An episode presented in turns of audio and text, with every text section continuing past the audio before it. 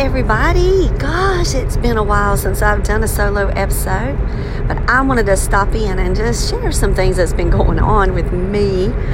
I'm still hanging in there, uh, scheduling uh, author interviews. Cannot wait to share some of the leading authors in the industry with you guys. So I've got some really great upcoming shows.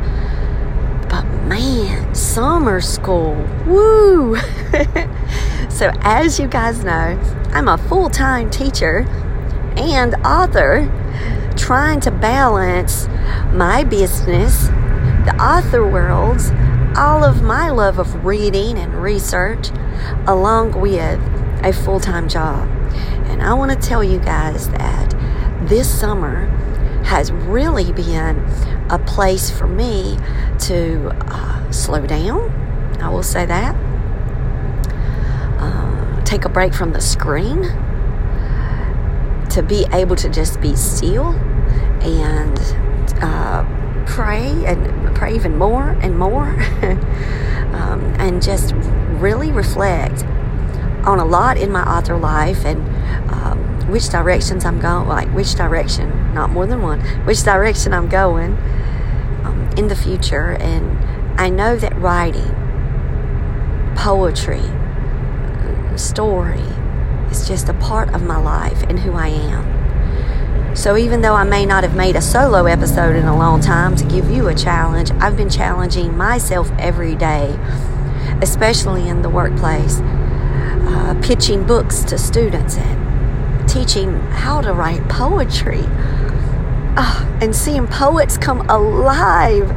Y'all, I, it has been so rewarding doing the work that I've been doing. However, it has been one of those most challenging seasons because, you know, I have a lot going on. Um, closing down my family home, um, saying goodbye to that that has been, you know, very emotional for me. You know, we're having to take lots of trips back and forth to take care of all of that business. So uh, I've asked my writing circle and my family and friends, you know, to keep me in prayer, and, and I continue to ask you guys to do that. But you know, it has just been a ride, y'all. And I had a little break from graduation day, stepping into summer school, and now I'm teaching three classes a day instead of one.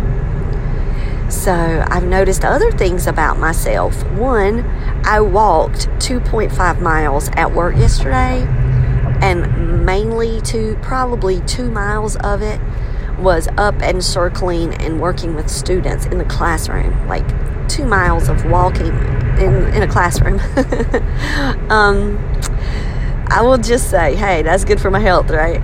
Um, so I will just say that, you know, slowing down because other things were speeding up was one of the best decisions that I could do for myself. Sometimes we have to take stock and just be realistic and say, look, this is where I am right now. And I know we may feel internal pressures and external pressures, you know, to follow some type of, you know, expectations.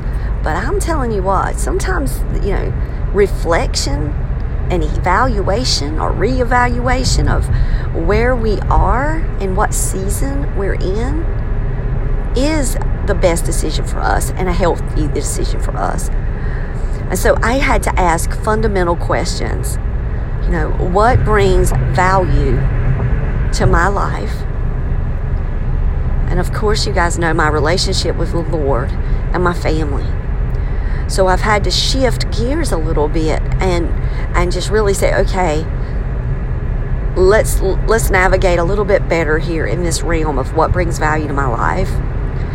And then what brings value to my author life And so I've, you know, actually, instead of increasing my social media, I've decreased a little bit of my social media, yet my sales have increased. So, you know, what's the difference here? You know, what am I doing? my books are still, I'm still promoting, but I'm just not as aggressive as I thought I once was. But I'm still out there moving around. It's not like I've completely dropped off the face of the earth. I will still post and, you know, I will still be present and comment and share and but it is not at the level that I was doing. Yet I'm still getting sales. And so we talk about what is our promotion, and I'm not buying ads, I'm not doing any kind of paid marketing. So, you know, I'm really pleased to see, and it, it can be a variety of things. You know, it's love over pizza, it's the monarch method, it's, you know, ghoul school, it's, you know, it, you know, I'll open up my reports and I will see that it's being, you know, it's increasing in different genres and age groups. So that's super cool. Now, when I see that, it also gives me some encouragement on what do I need to do now for NaNoWriMo. So I had one plan. My one plan was to work on a serial killer book for Nano. I've already, you know, pre-written. I have I look back and I have over 12,000 words for this manuscript already. So it's in a good, healthy position for me to hit my 50,000 word goals, plus adding on to that 12,000. But then some things have been happening behind the scenes that God has told me be patient. Be patient about your thriller work. And I'm not at liberty to share about those things, but I will say that it has been a learning experience for me. So I've also had to evaluate what project will I work on in a busy season that is busy at work but still in other areas. So here we go. It's Nano Day. Oh my gosh. I reached out to one of my friends and I was like, Are you doing Camp Nano? And he was like, When is it? today. It's today. We get to do it today. Um, absolutely love NaNoWriMo. Um, please join. Please jump on. If you're not catching this in real time, go to the NaNoWriMo website and go ahead and register for the website keep your eye up because we have camps throughout the year and the big nano in November for National uh, Novel Month. I cannot wait to share the student versions with my kids because they do have the youth program. So, going back to Nano, you know, I thought I was going in one direction. That's a group. But however, because of recent events. I've had to stop and say, is that going to bring value right now? Is this something that really needs to happen? Or can I focus on some other projects that I have that just need work? So, the Fae of Averly needs a little more reading through. Um, I've actually done all of my rounds, all of my UFC championship rounds it has went through betas. It has went through the whole process. It has not had an opportunity to have Sally Shoop yet, my editor. But it has went through all of my rounds that I can give it before passing it over into to the editing stage with her. So you hear that sigh because I know that The Fae is a book that I desperately want out there and I love it. But I also discovered manuscripts at my family home tucked away in a drawer. I do not have them typed anywhere, I can't find them. I've even looked through my old, old um, email accounts from way back in the day before Gmail to see if maybe I emailed them to my niece or to my Aunt Dot. And guys, I can't find those manuscripts anywhere. But I have them because my I'd print them out because my mom didn't have a computer.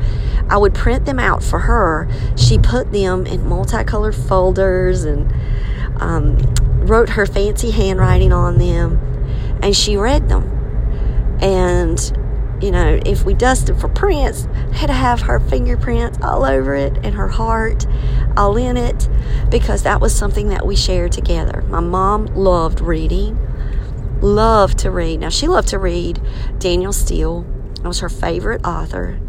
So she loved romance. So I do have some romance books in there. I have some children's books in there. It's hilarious. Now, this was way before my author identity clean book for all ages really came to be. This was way before. This was just me chasing stories at a younger season in my life in my 20s and not getting a you know any thoughts of publishing. I didn't have to do it, but I was writing. I was writing novels. I was writing children's books and um, easy readers and here they are and I have them now and I have stacks of them guys and I'm so excited.